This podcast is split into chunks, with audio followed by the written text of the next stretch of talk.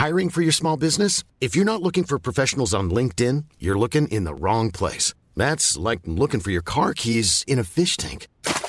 LinkedIn helps you hire professionals you can't find anywhere else, even those who aren't actively searching for a new job but might be open to the perfect role. In a given month, over 70% of LinkedIn users don't even visit other leading job sites. So start looking in the right place. With LinkedIn, you can hire professionals like a professional. Post your free job on linkedin.com slash people today.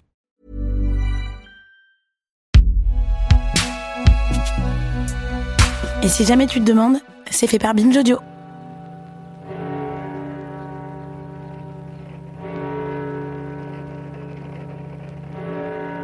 Paris au petit jour a des airs de province, des murmures de ruelles, des soupirs. Paris le matin n'ouvre un œil qu'à regret et savoure dans le creux de son lit les dernières minutes de son repos. C'est dans le 18e arrondissement de Paris que Nathalie grandit, d'un père chaudronnier et d'une mère vendeuse. Alors qu'elle est encore une petite fille, elle échappe de près à un placement en foyer, la DAS ayant considéré que leur logement familial était insalubre. La mère de Nathalie trouve en hâte un autre emploi en tant que gardienne dans un HLM et arrive finalement à conserver la garde de ses deux enfants. D'où vient-il Où va-t-il À quoi songe-t-elle? Tous les espoirs, toutes les misères, toutes les joies de la vie se croisent ici, se frôlent et s'ignorent, se rencontrent parfois, dans un sourire ou dans une larme. Nathalie grandit donc dans ce contexte-là, où se jouent devant ses yeux des rapports de pouvoir à la fois cruels, binaires et très banals, en tout cas c'est comme ça qu'elle l'analyse, où l'on est soit du bon côté de la barrière, soit du mauvais. Paris, voyez-vous, s'habitue mal au XXe siècle. Et il y a bientôt 60 ans que cela dure. Connaissez-vous l'histoire de Nathalie Ménigon et Joël Aubron?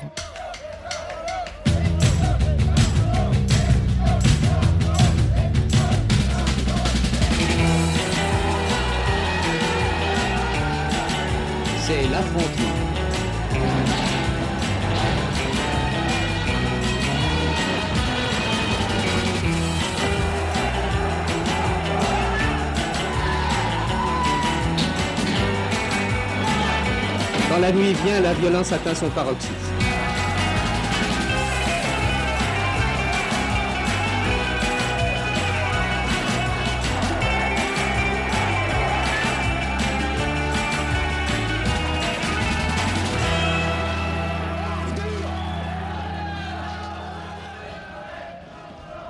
À l'âge de 18 ans, Nathalie arrête ses études et devient caissière dans un monoprix, puis, ironie de l'histoire, vous allez voir, employée de banque à la BNP.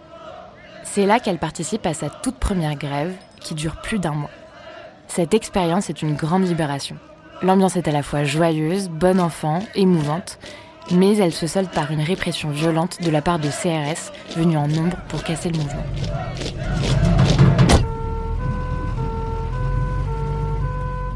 De l'enthousiasme que lui procure cette lutte pacifique menée en groupe, Nathalie en ressort écœurée face à la force disproportionnée qu'emploient les policiers. Alors elle se met à étudier, beaucoup. Elle épluche les journaux, elle se familiarise avec les différents mouvements politiques et elle regarde avec intérêt ce qui se trame du côté de l'extrême gauche dans d'autres pays. Car en Europe, dans les années 70, c'est précisément là qu'apparaissent de plus en plus de groupes terroristes comme la Fraction Armée Rouge en Allemagne ou bien les Brigades Rouges en Italie. Nathalie, du haut de ses 20 ans, se met en ordre de marche. Son ennemi numéro un, le capitalisme. Aujourd'hui, la production et la productivité du travail augmentent, mais les travailleurs n'en bénéficient pas. Ils n'en bénéficient pas parce que les principales richesses du pays sont accaparées par les grandes sociétés capitalistes ou englouties dans la force de frappe.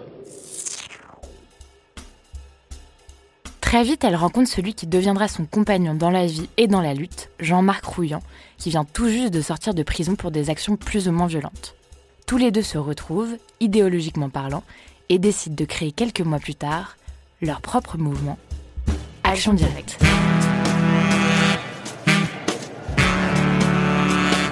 L'idée est de créer un groupe autonome qui a pour objectif de renverser l'État capitaliste par la lutte armée.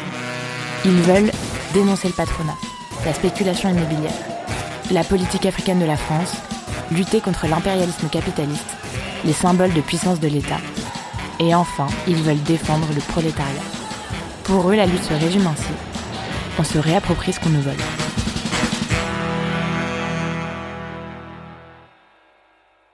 En quelques semaines, cette petite bande s'organise. Une première action a lieu le 1er mai 1979, lorsque Nathalie et son compagnon mitraillent, à visage découvert et en plein jour, la façade du Conseil national du patronat français, devenu aujourd'hui le MEDEF. Cette première attaque conforte Nathalie dans l'idée qu'il faut mener ce combat le plus loin possible et que la violence est un outil.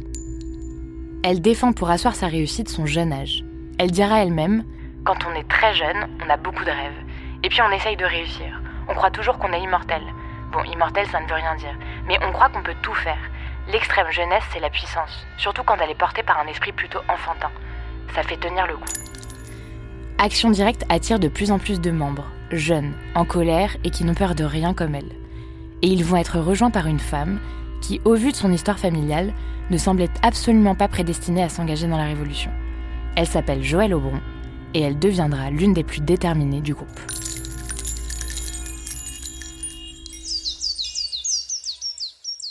Joël Aubron, contrairement à tous les autres membres d'Action Directe, grandit dans une famille bourgeoise, catholique, aimante et soudée. Elle jouit de maisons de campagne, de châteaux de famille, de scolarisation dans des écoles privées. Elle est née du bon côté pour le coup. C'est une réforme de l'enseignement qui pénalise les plus pauvres qui la motive à aller manifester pour la première fois. Et puis, elle rate son bac et commence à l'âge de 17 ans à fréquenter des squats autonomes parisiens.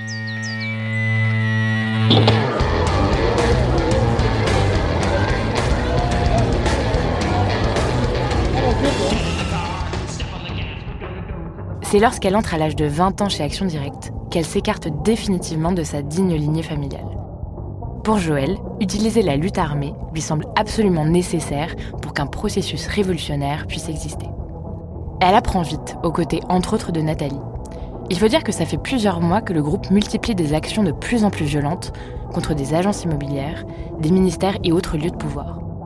En mars 1980, 29 impacts de balles sont retrouvés dans le bureau du ministre de la Coopération. C'est ici, près du boulevard des Invalides, qu'a eu lieu la fusillade. Deux personnes, un homme et une femme, ont déchargé leurs armes sur la façade du ministère de la Coopération.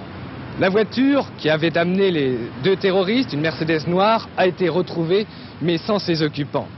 Au ministère, on estime que ce n'est pas la personne de Robert Gallet qui était visée, mais la politique africaine du gouvernement. D'ailleurs, des tracts ont été laissés sur les lieux. Voilà ce qu'on peut dire pour l'instant sur cet attentat.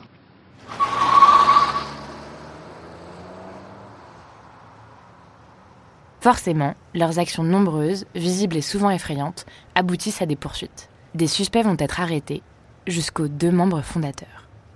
Nous sommes le 14 septembre 1980 et Nathalie et son conjoint sont pris dans une souricière rue Pergolèse à Paris. Dans l'après-midi, en effet, les policiers avaient repéré une 604 avec à bord deux personnes qu'ils suspectaient. Tout va se passer très vite. Les occupants de la 604 se rendent compte qu'ils sont suivis. Ils arrêtent leur voiture ici et avant qu'ils entreprennent quoi que ce soit, une dizaine d'inspecteurs sont sur eux. Ils maîtrisent facilement le conducteur, Jean-Marc Rouillant, sur ses genoux un pistolet de calibre 11-43 avec une balle engagée dans le canon, et à ses pieds, une grenade. Nathalie tire sur les policiers en criant ⁇ Je suis action directe ⁇ Les policiers ripostent, deux passants sont blessés.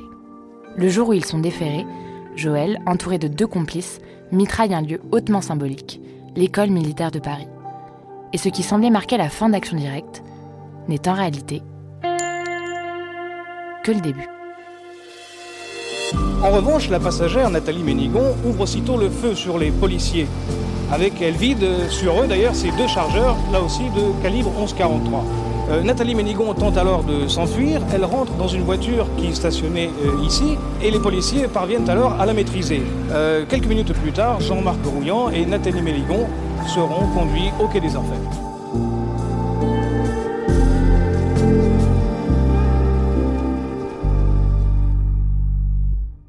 Un an plus tard, la France a changé de majorité. 5, 4, 3, 2, 1. 1. François Mitterrand est élu président de la République. Nous sommes en 1981 et le candidat socialiste François Mitterrand vient d'être élu président de la République, succédant à Valéry Giscard d'Estaing.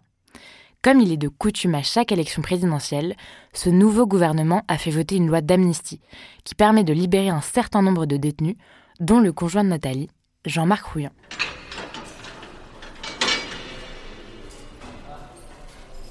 Cette libération déclenche une vague de protestations assez énorme dans le pays, notamment dans le camp de la droite qui hurle le laxisme. Ils font même circuler d'étranges rumeurs comme celle d'une potentielle complicité entre les membres d'Action Directe et le Parti socialiste. Nathalie, elle, qui avait tiré sur des policiers lors de son arrestation, reste incarcérée. Depuis sa cellule, elle lance une grève de la faim.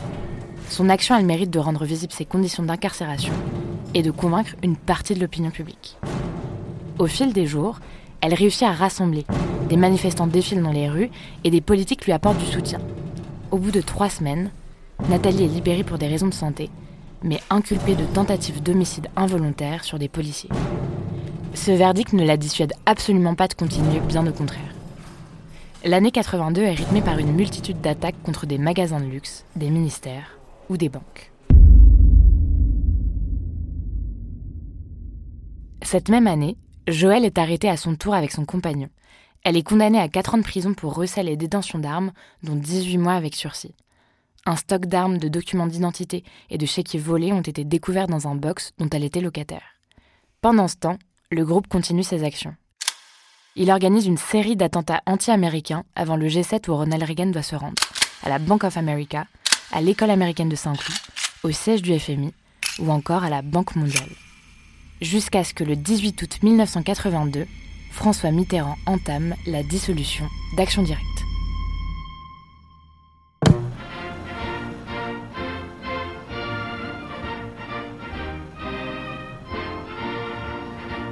Ce mouvement clandestin, composé de partisans d'actions violentes, en contact avec des mouvements extrémistes étrangers, prônait la lutte armée en utilisant des méthodes terroristes.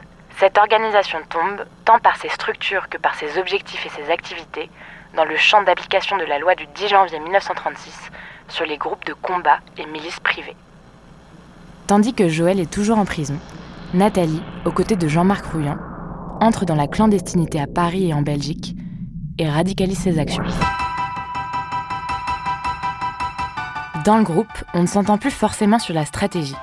Nathalie et son compagnon sont favorables à une internationalisation de la lutte armée. Leur objectif est de faire front commun avec les brigades rouges italiennes, la fraction armée rouge allemande, les Belges et les Palestiniens. Puis, Joël est libérée de prison. Elle, Nathalie et son conjoint, Jean-Marc Rouillant, deviennent inséparables. Au trio s'ajoute Georges Cipriani. Les quatre deviennent les têtes pensantes et les visages identifiés d'Action Directe. Le 27 mars 1984, un général de gendarmerie est tué lors d'un hold-up à la BNP. Le 2 août 1984, des explosifs sont déposés dans l'Agence spatiale européenne, on compte 6 blessés.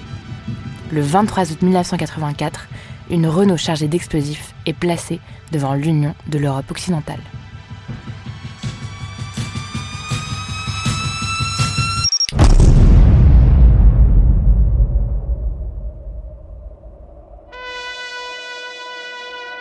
Le 25 janvier 1985, ils assassinent René Audran, le directeur des affaires internationales au ministère de la Défense, devant son domicile. Les autrices de ce crime, Joël et Nathalie.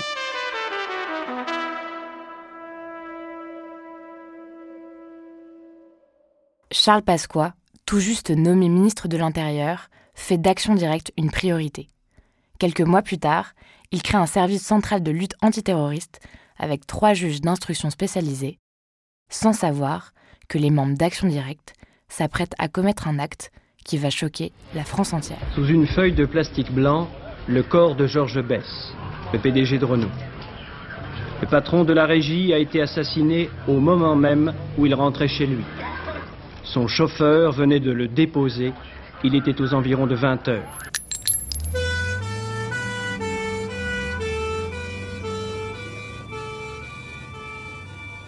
Le 17 novembre 1986, peu avant 20h, quatre détonations retentissent boulevard Edgar Quinet à Paris. Georges Bess, PDG de Renault, est assassiné à 50 mètres de son domicile. Ce meurtre provoque une vive émotion. Bess était considéré comme un grand patron. Il était très respecté, père de famille et proche de politique. Les autrices derrière ce drame, là encore, Nathalie et Joël. Pour l'opinion publique, découvrir que deux femmes sont capables de réaliser un tel crime suscite de l'effroi. Deux femmes qui semblent aussi déterminées, calmes, qui savent user des armes comme les hommes et qui ne prennent même pas soin de cacher leur visage, ce n'est pas dans l'ordre des choses. Nathalie déclara à ce propos Ce groupe est constitué de politiques et non pas de voyous. Il agit sans masque et quand il doit tuer une personne, il n'a aucune raison de tirer sur l'entourage. La presse de l'époque s'insurge à coups d'édito. La Croix signe Ce sang répandu un soir sur un trottoir de Paris est d'abord celui d'un homme, d'un père de famille, d'un être qui aimait et qui était aimé. Ce crime odieux est un crime absurde. Le 15 décembre, un attentat à la bombe vise l'ancien ministre de la Justice Alain Perfit. Son chauffeur est tué. Des affiches de recherche de Joël, Nathalie et de leurs complices en cavale sont placardées partout en France ils deviennent les ennemis publics numéro un. Partout on se demande, mais qui pourra les arrêter?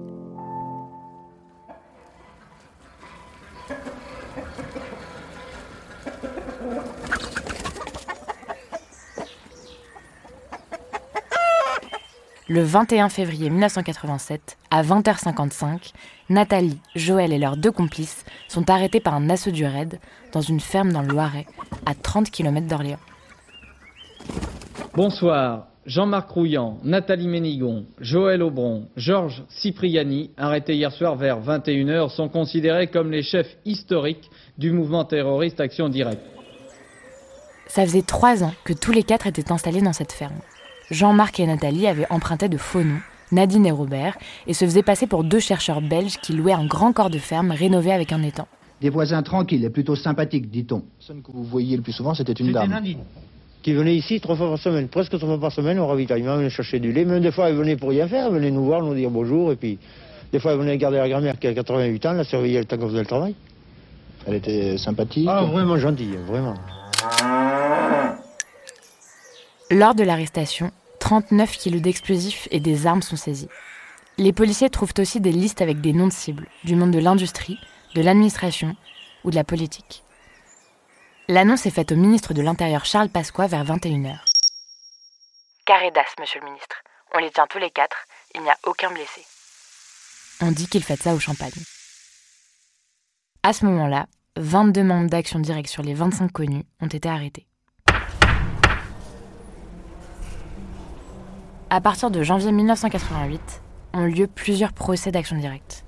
Joël, Nathalie et les deux autres, considérés comme le noyau dur de l'organisation, prennent perpétuité. L'enquête affirme que Nathalie et Joël sont bien les auteurs de l'assassinat de René Audran. Joël est reconnu comme l'auteur des coups de feu contre Georges Bess, tandis que Nathalie était en couverture. Mais les deux femmes ne l'ont jamais confirmé publiquement. En tout cas, ce qui perturbe beaucoup l'audience, c'est que deux femmes puissent tuer. Libération écrira alors du procès. Impossible de voir en Nathalie Ménigon la tueuse du PDG de Renault quand elle sourit nonchalamment à son destin en pouffant sous ses boucles brunes dans le box de la cour d'assises de Paris.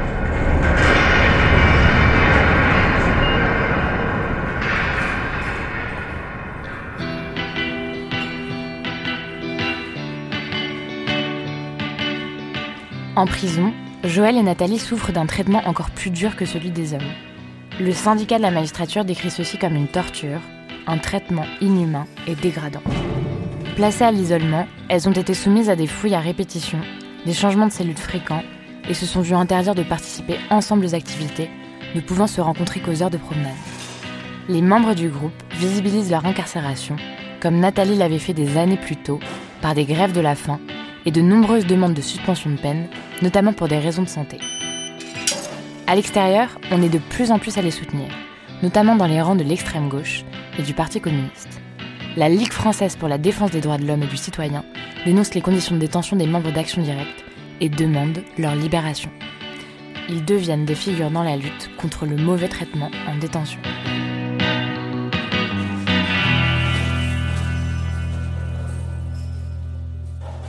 En prison, Joël s'occupe de la bibliothèque, passe un diplôme d'informatique, achète un ordinateur et écrit des textes politiques radicaux qu'elle envoie à l'extérieur et qui sont parfois publiés. Après 17 ans d'incarcération, c'est la première du groupe à être remise en liberté, après qu'on lui ait diagnostiqué un cancer au cerveau. Dès sa sortie, Joël déclare La libération de mes camarades est une bataille toujours en cours. Elle rejoint ses parents dans leur maison de Lyon pour se soigner et meurt à 46 ans, deux ans après sa libération. Nathalie, quant à elle, se blesse volontairement pour dénoncer le manque de soins. Dépressive et malade suite à deux AVC qui la rendent hémiplégique, elle demande elle aussi sa libération. Des rassemblements sont organisés pour la soutenir. On rappelle l'affaire Papon, condamnée pour complicité de crimes contre l'humanité, qui a pu bénéficier d'une suspension de peine en septembre 2002 en raison de son âge et de son état de santé. En juillet 2008, on lui accorde, après trois refus et 20 ans de détention, une libération conditionnelle. Nathalie, Joël et tous les autres membres d'Action Directe ne manifesteront jamais aucun regret, ni aucune forme de compassion envers leurs victimes. Joël a déclaré avant sa mort Si en plus de nos condamnations à perpétuité, j'avais regretté mon engagement, je serais mort de désespoir.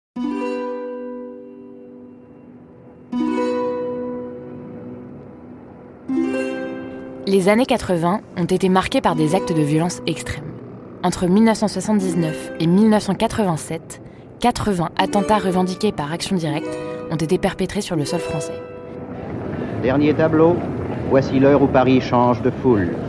Les gens du travail qui n'ont pas vu le ciel, qui n'ont pas vu Paris, se grisent à petits pas, ont la tête qui tourne, d'amour et de fatigue. Ce qui a bousculé la nature des rangs de ces groupes, c'est en partie la présence de femmes. Parmi les 150 personnes qui auraient été impliquées à divers degrés, on en compte plusieurs dizaines. Pour beaucoup, ce chiffre apparaît comme un bug dans la matrice, car la violence est avant tout une affaire d'hommes. Nathalie a par exemple pendant longtemps été présentée comme la compagne d'eux. À l'audience, un expert psychiatre est venu rappeler à la barre les conclusions d'un entretien où elle aurait rencontré l'injustice en faisant la vaisselle, dans sa prime enfance, alors que son petit frère en était dispensé. Dans l'ouvrage Penser la violence des femmes, Fanny Bunion écrit Cette violence désarçonne. L'idéologie naturaliste enjoint à penser les femmes comme faites pour donner la vie et non la mort. Après leurs arrestations, la lutte armée en France s'est progressivement éteinte, ou en tout cas, les luttes ne se sont plus organisées de la même façon.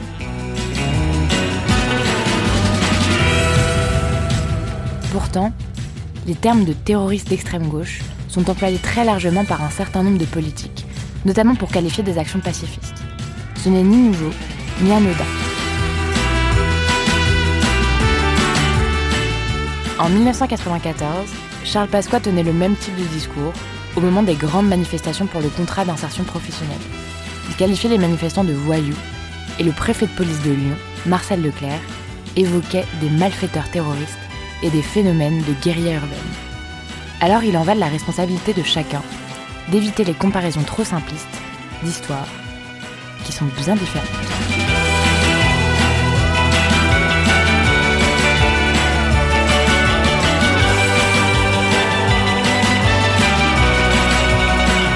Héroïne de cette histoire, Nathalie Ménigon et Joël Aubron. Autrice et narratrice, Juliette Livartowski. Prise de son, Elisa Grenet. Réalisateur, Paul Berthiaud.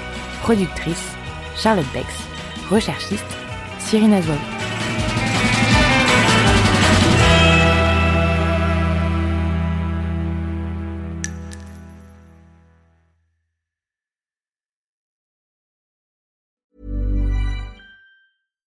When you make decisions for your company, you look for the no brainers. And if you have a lot of mailing to do, stamps.com is the ultimate no brainer. It streamlines your processes to make your business more efficient, which makes you less busy. Mail checks, invoices, legal documents, and everything you need to keep your business running with stamps.com. Seamlessly connect with every major marketplace and shopping cart. Schedule package pickups and see your cheapest and fastest shipping options from different carriers with rates up to 89% off USPS and UPS rates. And with the stamps.com mobile app, you can take care of mailing and shipping wherever you are. Make the same no-brainer decision as over 1 million other businesses with stamps.com. Sign up with code program for a four week trial, plus free postage and a free digital scale. No long term commitments or contracts. That's stamps.com. Code program.